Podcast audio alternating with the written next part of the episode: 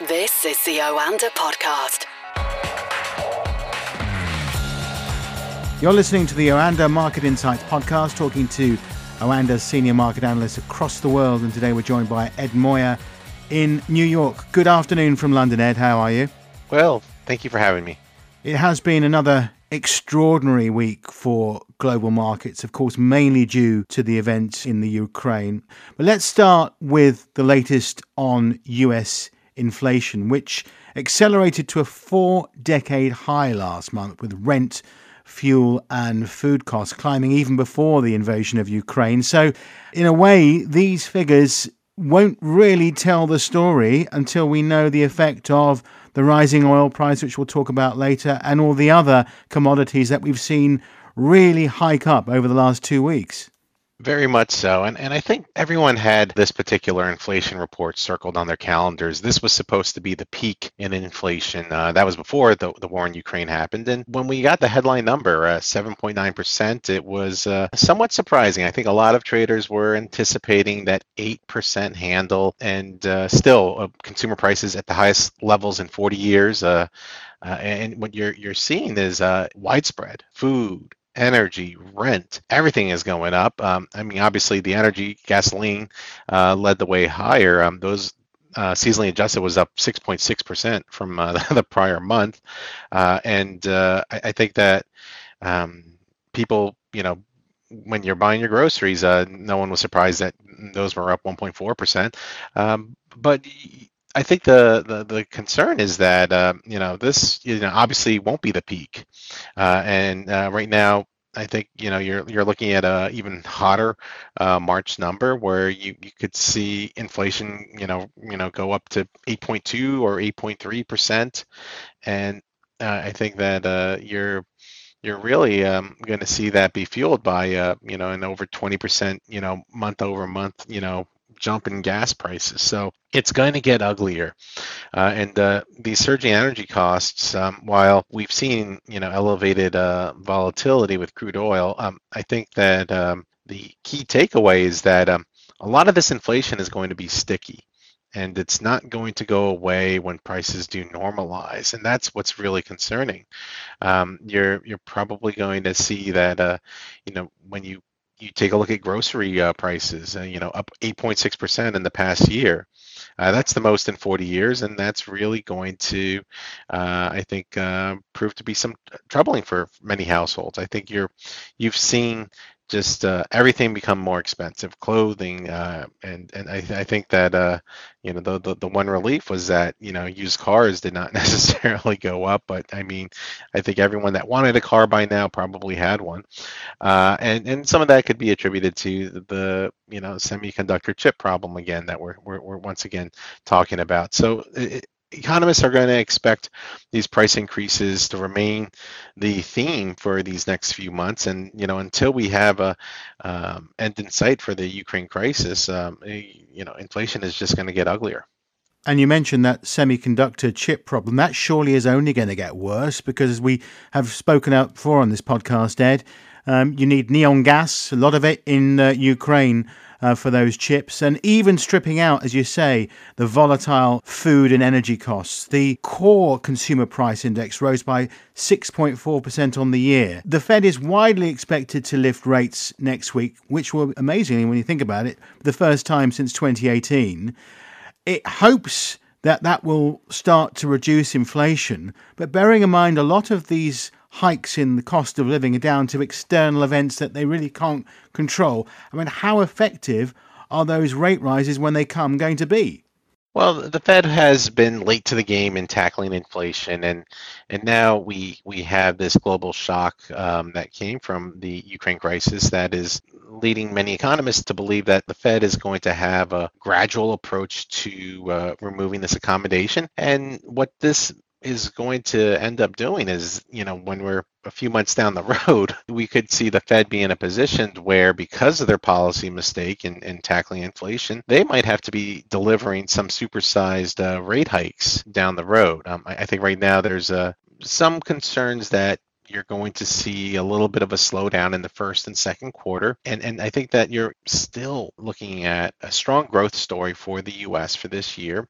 And um, if inflation um, does not show um, a, a, firm peak um, by the you know the middle of the summer, and that you know a lot of these pricing pressures are starting to improve, you know, the Fed is going to have to become much more aggressive. That's why you're seeing some of these uh, investment banks that were calling for seven rate hikes for the year they're standing by their argument. They're they're they're they're not uh, they're not um, changing uh, their their position because they they they um, they're abandoning their call for a half point uh, rate increase uh, at, at, the uh, next week's meeting, but they are anticipating that uh, the Fed's going to need to tackle inflation much more aggressively um, once these uh, short-term risks um, ease. And, and I think the, the Fed is, in, is going to be in a difficult spot in a few months. Right now, this, this upcoming meeting is going to be fairly easy. I think no one is questioning them. I think the uh, uh, market has, has you know, well priced in that 25 basis point increase and uh, for the most part you'll they'll probably do that again at the next meeting. Um, so, um, I, but I think you know everyone's going to be fixated on inflation, and um, it, it's going to get uglier, and that's going to you know keep the pressure on the Fed. And Jay Powell has admitted they have to be pretty sensitive in terms of those rate rises. So uh, maybe it won't rise seven times because of the problems for the global economy. I mean, whatever you say about an increased uh, rate possibly leading to lower inflation, how do you control the oil price? It's not possible. Um, if this war gets worse, we could see, uh, you know, some economists have even talked about $200 a barrel, for goodness sake. I mean, that's unsustainable for a global economy, is it not? I, I, I think 130 to 150 is unsustainable. So, yes. we were there almost earlier in the week, weren't we? We saw a approaching $130 a barrel. I think it was about 128, wasn't it? Soaring, as I said, to near record levels, but then pegged back as we enter the final part of this week. Brent crude, last time I looked, was 109, WTI 105. Why is that the case? Are there hopes that negotiations between Russia and Ukraine might alleviate a worse war than we already have? The uh, geopolitical coverage has been pivotal in what has been driving oil prices. And, and this week has been a, an interesting one uh, because you started the week um, with fears that, okay, we're, we're possibly going to see uh, that 130 level tested again. And, you know, could, could we eventually see that, uh, you know, the, you know, the, because of how tight this oil market is, uh, will will will there be a chance that uh, you know we're, we're gonna you know have another $10 swing higher. There has been a lot of back and forth with these headlines as far as talks. The key headlines for friday was that um, russian president vladimir putin saw positive shifts in his country's talks with ukraine and it was like risk appetite you know came back. Dip buyers said okay this is this is a good sign. Maybe we'll see a ceasefire and and you know crude obviously um, you know dropped a few dollars off of that. Uh, but you know, when you take a look at what happened earlier Friday morning, you know, Russia continued um, on with their advance with their airstrikes uh, across western Ukraine, and it looks like some military experts are saying they're repositioning their troops where they could be making another push for uh, the Ukrainian capital of Kiev. So, so I think that you're you're um, you're, you're seeing that the markets are becoming a little bit unsure as far as how to, to trade all these incremental updates. And, and as far as the other key geopolitical risk on the table, uh, Iran nuclear talks. You know, the you know over the weekend uh, there was a high level talks. There was potential that we were going to see a breakthrough. That did not happen. And uh, you know we're closing out the week where uh, it looks like they're going to pause um, the uh, Iran uh, nuclear negotiations, and and that is uh, they made it clear to, to to tell everyone that it's a pause. There wasn't a setback, but still, that shows you that um, there are some major roadblocks there. So we're finishing the week with oil much lower. Um, you know, we were you know high 120s. Now we're you know 105, 107 around these levels, and you're you're you're trying to see why why is it lower and and the reason oil turned lower was because of fears that you're you're you're, now having the market price in more demand destruction for crude um, the the global economy um, is not going to need as much crude, um, given the global inflation story that we're seeing. Um, I, I, think that the expectations are that um, this this uh, this is not going to be uh, there's not going to be a quick resolution to the war in Ukraine, um, and that you're probably going to see uh, um, economic growth really um, get get pummeled here in the the first and probably second quarter, and uh, that is is is going to, I think. Uh, complicate what happens with uh, with oil prices, um, and we also did have the I, IAE. there's so there's so many uh, energy org- organizations, but they re- they released the um, breakdown as far as uh, the tapping of uh, emergency stockpiles, and you can see that there's a coordinated effort to to try to um, limit this uh, oil price um, appreciation that we've been seeing. And, and, and, I think right now you're, you're, you're probably going to see that oil is going to remain uh, persistently volatile, but you're, you're, you're still dealing with a tight market. Um, and that even though we, we are now pricing in some demand destruction for crude, um, you know, it, prices should still be supported above $100 just given the, the, the fundamentals and, and, and how the market is positioned. And uh, uh, no, and, and that, that will continue to weigh on many economic recoveries. Meanwhile, Ed, the Biden administration has unveiled its long awaited executive order on cryptocurrency regulation. But what does it actually mean for investors?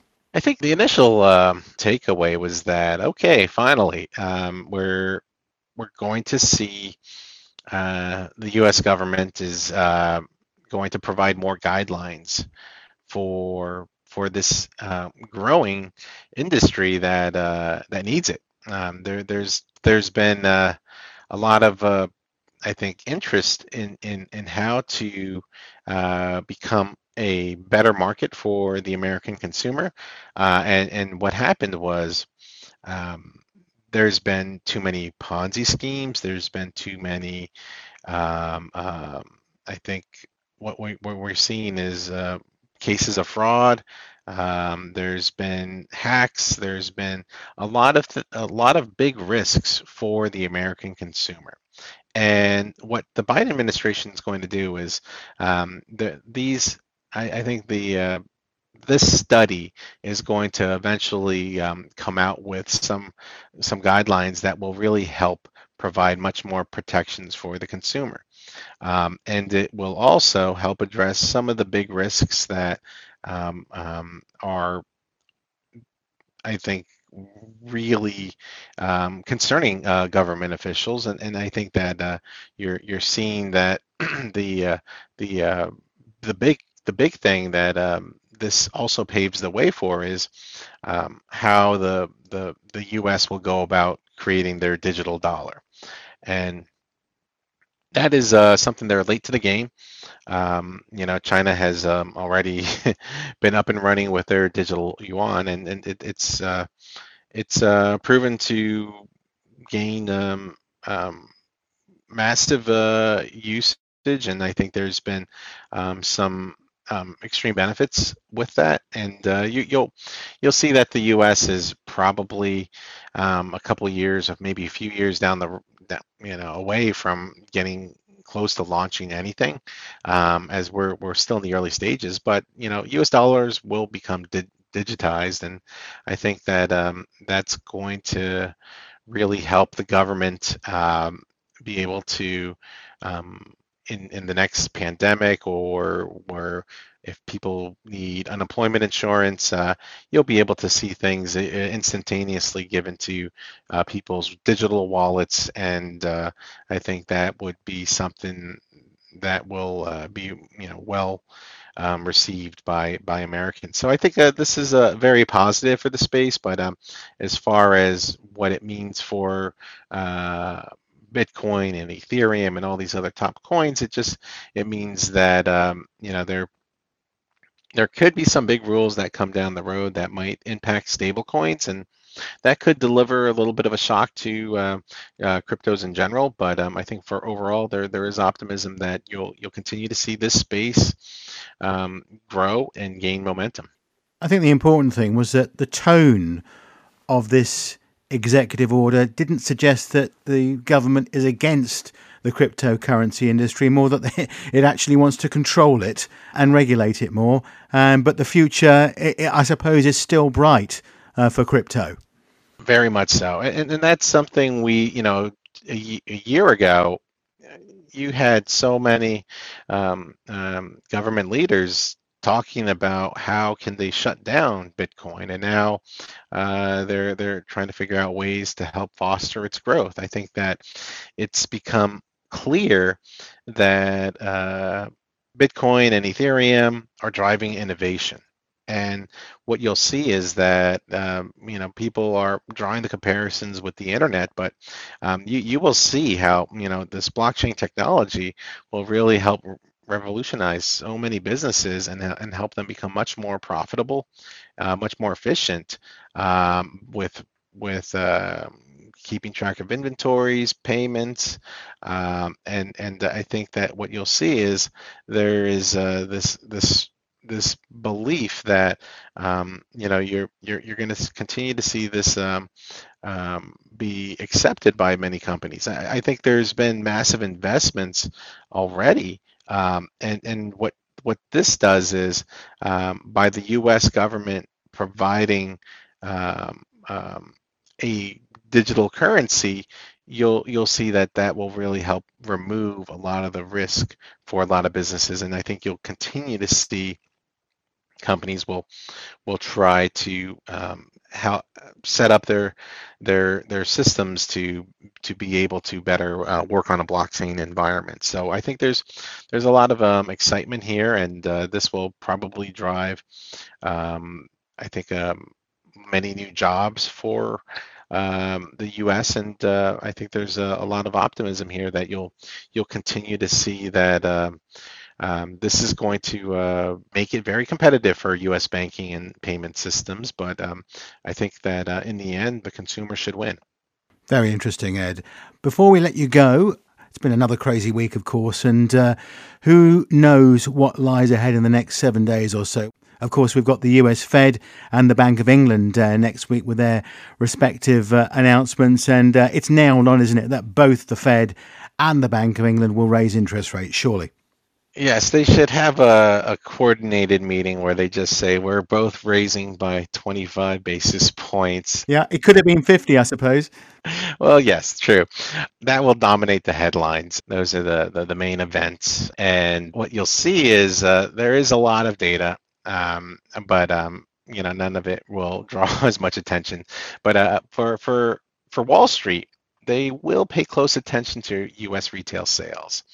Um, you know, Americans are still buying, and the February report should show that. But if we see some, you know, big downside surprises, uh, that is really going to speak to Wall Street that this consumer is perhaps struggling with these inflationary pressures because right now it looks like it's handling it i mean last week i you know i think on the i said that you know the us economy could handle oil at $130 for i think three months like i think and and i still i still believe that uh, but if, if you start to see uh, significant weakness already uh, before the full impact of the war in ukraine um, that will get a lot more uh, jitters on on uh, some of these consumers uh, discretionary stocks. So I think that's going to be a, an important event also on Wednesday.